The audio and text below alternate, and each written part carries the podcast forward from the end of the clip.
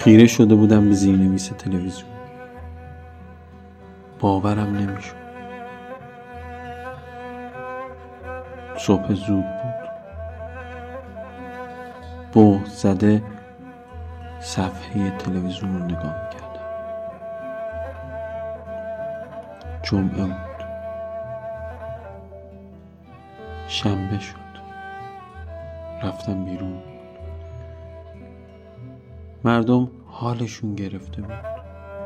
حال کل شهر غریب شده بود. به جورت می‌تونم بگم قربت بر فضا غالب بود. حالا هوا عجیب وقتی خودم رو به محل کارم رسوندم همه تو بخت و محزون بودم نگاه ها خیره و اشکالود و قرمز بود.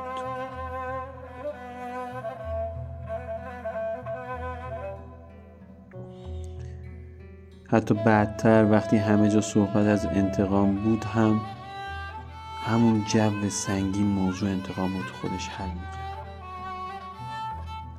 حسی جمعی حالتی عجیب رو به وجود آورده بود. انگار تمام جامعه تبدیل شده بود به یه خانواده بزرگ که عزیزی رو از دست داد و داغ داره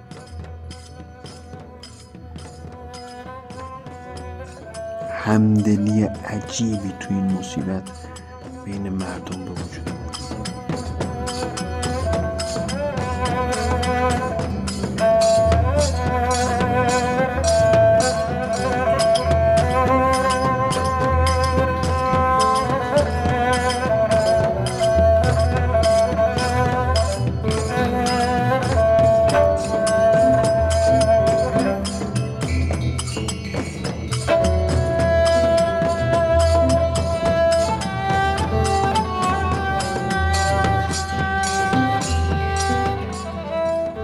این باعث شد بیش از پیش بهش فکر کنم. چه چیزی توی این مرد اون از یه شخصیت یا مقام نظامی به یه مرد دوست داشتنی تو دل مردم و یه قهرمان ملی تبدیل کرده بود؟ مثلا میشه گفت مسئلهش از مسئله مقام سیاسی یا نظامی جدا بود. مسئلهش انسان بود. مسئلهش مردم بود. مردمی که هیچ وقت ازشون جدا نشد. از مردم بود و مردم موند و برای مردم جونش رو عمرش رو فدا کرد. معتقد بود ولی درگیر فضای ایدئولوژی زده نشده بود. می‌فهمید. غیر خودش رو هم می‌فهمید. مخالف خودش رو هم می‌فهمید قدرتش توی شنیدن و فهمیدن و ارتباطش بود نه توی زور و اسلحهش روشن فکر بود به معنای واقعی کلمه. تجربه زیست و معاشرتش با آدم های مختلف از سر مهر باعث شده بود که بتونه کفر رو از کافر تشخیص بده. تکفیری نبود. غیر خودش رو تکفیر نمی‌کرد.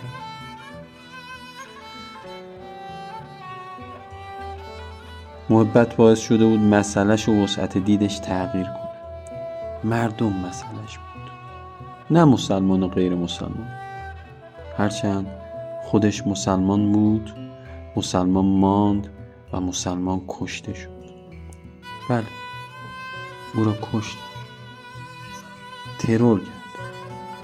از معدود ترورهای مستقیم آمریکا. حذفش کردن انگار قدرت های منفعت طلب دنیا همه با هم بر سر حذفش توافق کردن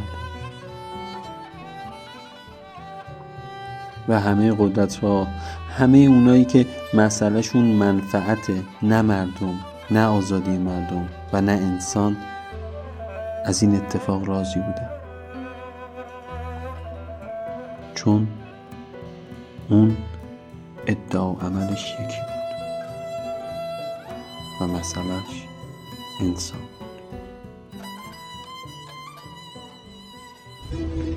در کنار دجله سلطان بایزید میگذشت آن شیخ با خیل و مرید ناگهان از بام عرش کبریا خور در گورش کی شیخ دقا اون چه داری در میان کهنه درق میل اون داری که بنمایم به خلق تا خلای قصد آزارت کنند سنگ باران به سر دارت کنند. شیخ حسرت عارفی بوده بزرگی بوده. با مریداش قدم می‌زده. حالا شاید مثلا در درونش یه چیزی به وجود اومده بوده. خدا می‌خواست بگه من بخوام درون تو رو آشکار بکنم همین مریدها سنگسارت می‌کنن. قسمت دوم شعر میزان و وسعت رحمت الهی میرسونه. شیخ گفت آری. تو هم میل اون داری که من شمعه ای از رحمتت سازم رقم تا خلایق از تو رم کنن از نماز روزه و حج کم کنن. خور در گوشش چه شیخ فتن نیز ما و نیز تو رودم نزن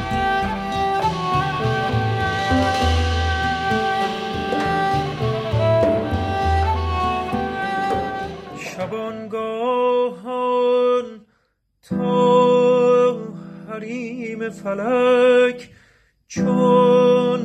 زبان کشد سوز آوازم. شرر ریزد بی امان به دل ساکنان فلک ناله سازم. دل شیدا شکند تا برای راه سفر گیرد. که تا یک دم گرم و شول فشان تا به بام جهان بال و پر گیرد. خوشا ای دل بال و پر زدنت شال ور شدنت در شبانگاهی. به بزم غم دیدگان تری جان پر شرری. ناله آهی. بیا ساقی تا به دست طلب گیرم از کف تو. جام پی در پی. به داد دل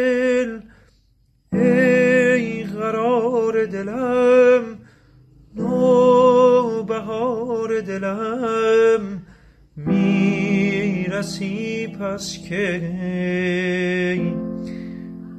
چنان ابر نو بهارم من. به دل شوره گریه دارم من. می توانم یا نبارم من؟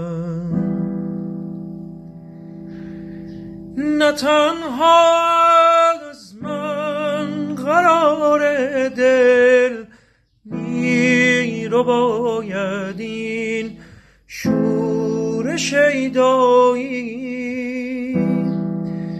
جهانی را دیدم یک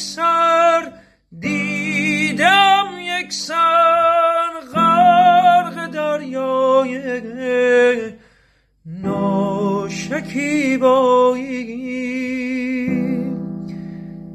بیا در جان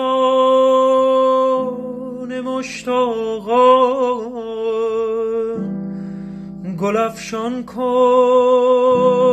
گلفشان کن. به روی خود شب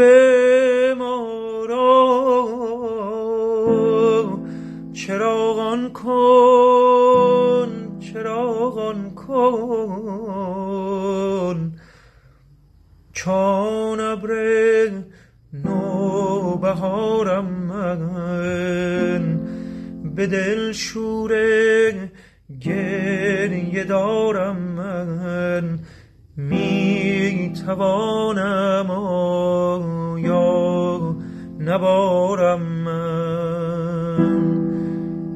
শ্রবণ কর